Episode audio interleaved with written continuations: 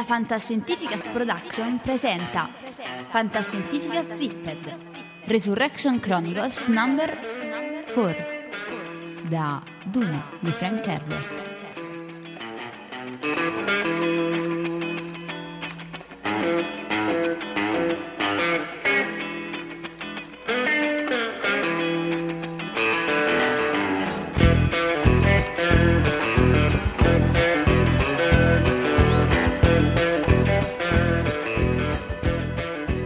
La reverenda madre Gaius Helen Moyam sedeva su una poltrona damascata e guardava madre e figlio che si avvicinavano.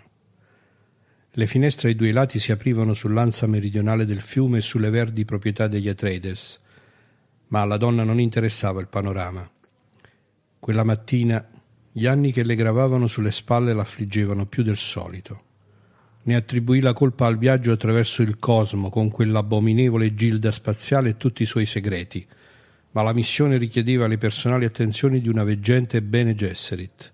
Neppure la veridica dell'imperatore poteva declinare simili responsabilità quando il dovere la chiamava. Maledetta Jessica, esclamò dentro di sé la reverenda madre, se solo avesse generato una figlia, come le era stato ordinato. One's the other was plain, but they both had a race of motors. Next I caught a ride with a gambler's wife. She had a brand new laid down Rambler. She parked inside of town, laid the Rambler down. She said she sure could dig it if I rode her. I'm doing my best to get back to you. Ain't nothing I'd rather do. Look for me Sunday, gonna be there, honey. It's something special just for you.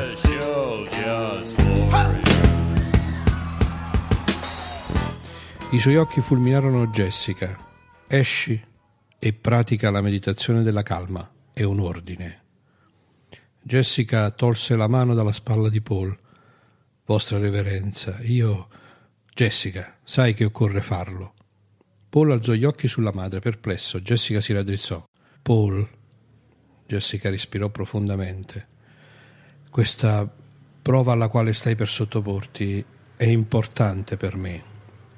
Prova, la guardò. Ricordati che sei figlio di un duca, concluse Jessica.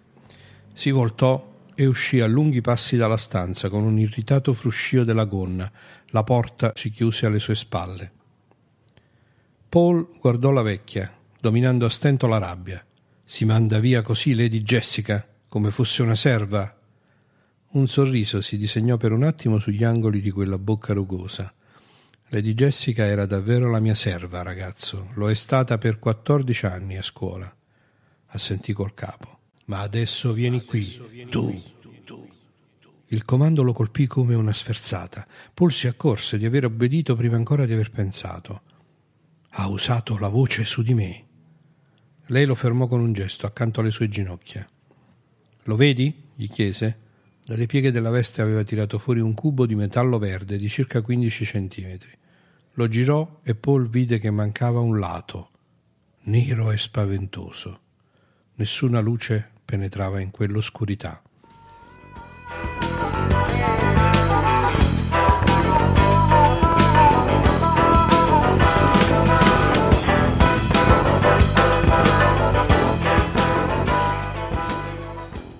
Infila la mano destra nella scatola, gli ordinò. Per un attimo Paul fu attanagliato dalla paura, indietreggiò, ma la vecchia insistette. È così che obbedisci a tua madre? Paul le fissò gli occhi luminosi da uccello. Lentamente, come per un ordine interiore, incapace di disobbedire, Paul infilò la mano nella scatola. Provò all'inizio una sensazione di freddo mentre l'oscurità si chiudeva intorno alla sua mano, poi del metallo liscio sulla pelle e un formicolio, come se le dita gli si fossero intorpedite. Sul volto della vecchia apparve uno sguardo rapace. Staccò la mano destra dalla scatola e l'appoggiò sul collo di Paul.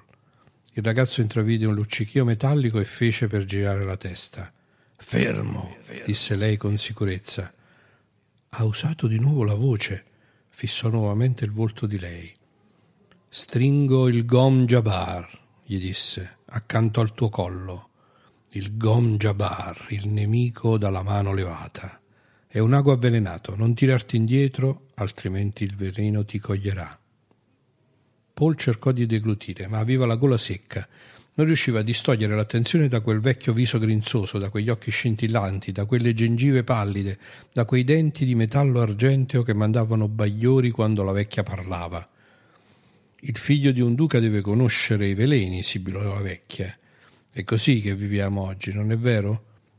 Maschi per avvelenarti la bevanda, aumas per le pietanze, i veleni lenti, quelli veloci e gli intermedi. Qui ce n'è uno nuovo, tutto per te, il Gom Jabbar. Uccide solo le bestie. L'orgoglio prese il sopravvento sulla paura di Paul. Osate dire che il figlio di un duca è un animale? Diciamo che potresti anche essere umano, lei ribatté. Stai fermo. Ti avverto, guai a te se cerchi di, di vincolarti. Sono vecchia, ma questa mano può piantarti l'ago nel collo prima che tu riesca a sfuggirmi. Chi siete? bisbigliò Paul. Come avete fatto a ingannare mia madre convincendola a lasciarmi solo con voi? Siete stata mandata dagli Arconnen?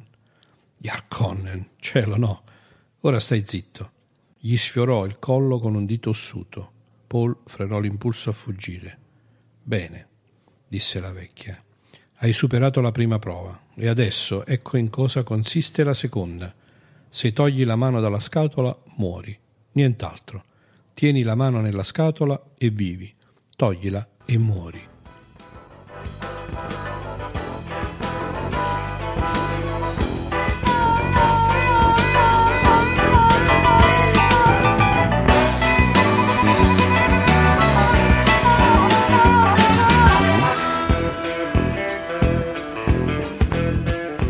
Respirò profondamente per calmare il tremito. Se urlo, in un attimo la stanza sarà piena di servi e allora voi morirete. I servi non passeranno oltre tua madre, che è di guardia fuori da questa porta. Puoi esserne certo. Jessica ha già superato questa prova. Ora è il tuo turno. Devi esserne onorato. Molto raramente sottoponiamo dei ragazzi ad essa. La curiosità ridusse il terrore di Paul a un livello controllabile, non poteva negarlo. Le parole della vecchia gli erano suonate sincere. Se sua madre era di guardia fuori, se questa era veramente una prova, qualsiasi cosa fosse, sapeva di esserci dentro fino al collo, intrappolato da quella mano con l'ago, il Gom Jabbar.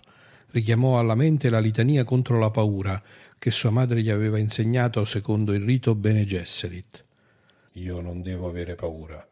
La paura uccide la mente, la paura è la piccola morte che porta con sé l'annullamento totale. Guarderò in faccia la mia paura, permetterò che mi calpesti e mi attraversi, e quando sarà passata aprirò il mio occhio interiore e ne scruterò il percorso. Là dove andrà la paura non ci sarà più nulla, soltanto io ci sarò. Sentì la calma invaderlo nuovamente ed esclamò Sbrigatevi, vecchia. Vecchia ribatté lei. Hai del coraggio, non si può negare. Bene, vedremo, signor mio. Si chinò su di lui sfiorandolo e abbassò la voce fino a un bisbiglio. Sentirai dolore alla mano, nella scatola, un dolore atroce. Ma ritira la mano e io ti toccherò il collo col gom. La sua morte è rapida come la scure che mozza il capo al condannato. Ritira la mano il Jabbar ti ucciderà. Hai capito? Che cosa c'è nella scatola? Dolore.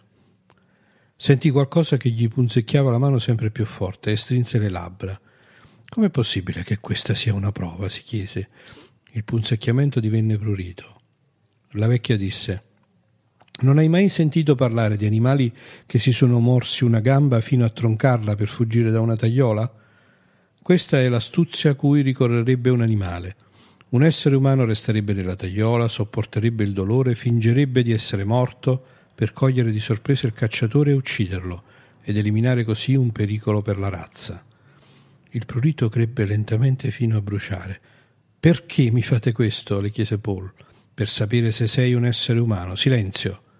Paul strinse spasmodicamente la mano sinistra, mentre la sensazione di bruciore aumentava nella destra. Cresceva lentamente. Il calore si sommava al calore, al calore, al calore.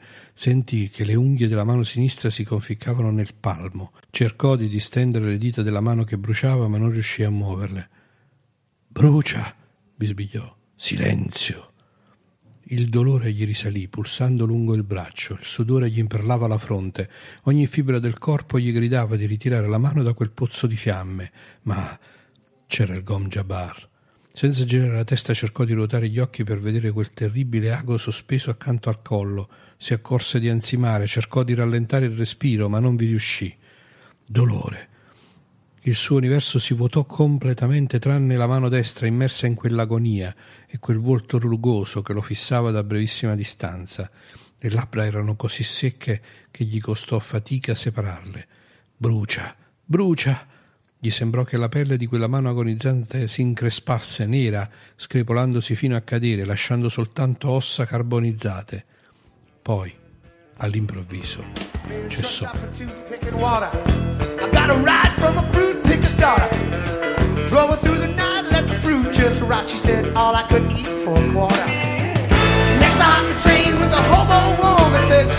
Texas too. Well, she Yeah, honey, made me think of you. I'm doing my best to get back to you. Ain't nothing I'd rather do. Look for me Sunday, gonna be there, honey, with something special just for you. Special just for you. Yeah, honey, something special just for you. Come lo scatto di un interruttore il dolore cessò. Basta così, mormorò la vecchia.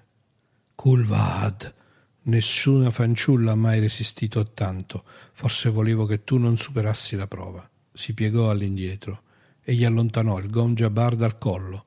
Togli pure la mano dalla scatola, giovanotto, e guardala. Represse un fremito di dolore e fissò il vuoto senza luce dove la sua mano sembrava ostinarsi a restare, quasi avesse una propria volontà. Il ricordo del dolore gli inibiva qualsiasi movimento, la ragione gli diceva che avrebbe estratto da quella scatola un moncherino annerito. Toglila, insistette lei bruscamente. Strappò la mano dalla scatola e la fissò sconvolto. Non c'era il più piccolo segno, neppure una traccia dell'atroce agonia appena sperimentata. Alzò la mano, la girò, distese le dita. Dolore tramite induzione nervosa, spiegò la vecchia. Non posso andare in giro storpiando potenziali esseri umani, tuttavia molti darebbero ben più di una mano per il segreto della scatola.